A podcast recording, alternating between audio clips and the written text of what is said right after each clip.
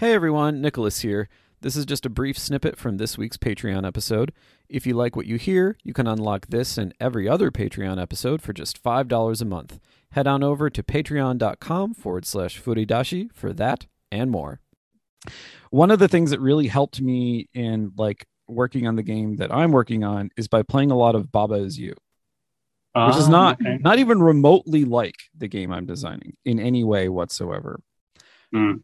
But what is what has been useful about it to for me is that well one I love how stupid that game stupid is not the right word. Goofy I guess is what I should say. It's just sort of Goofy, like yeah. the oddness of the game.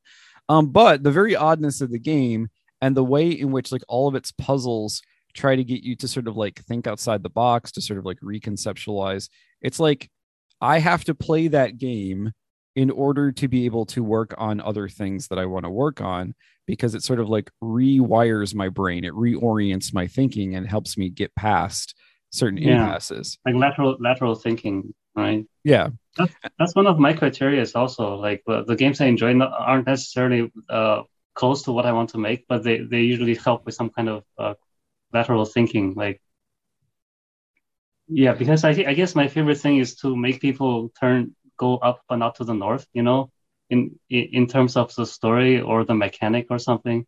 Yeah. because that feeling where you your your your brain like twists into a pretzel and then goes in a different direction is is the is very enjoyable to me. So that's what I want to try to like create and give to people. Yeah, I think it's a it's a little bit boring to be in the similar mode all the time. So like if we were working on a visual novel and playing visual novels and reading books, Yeah. that would be the, kind of the same mode all the time, and Yeah, it like- would be kind of I- not So fresh anymore. I think if we, we ever come to the future where you can just dictate to an AI and they the AI will make a game for you, I would like I would probably play a game made by a car mechanic, you know, or like a uh, a street cleaner, like someone who picks garbage.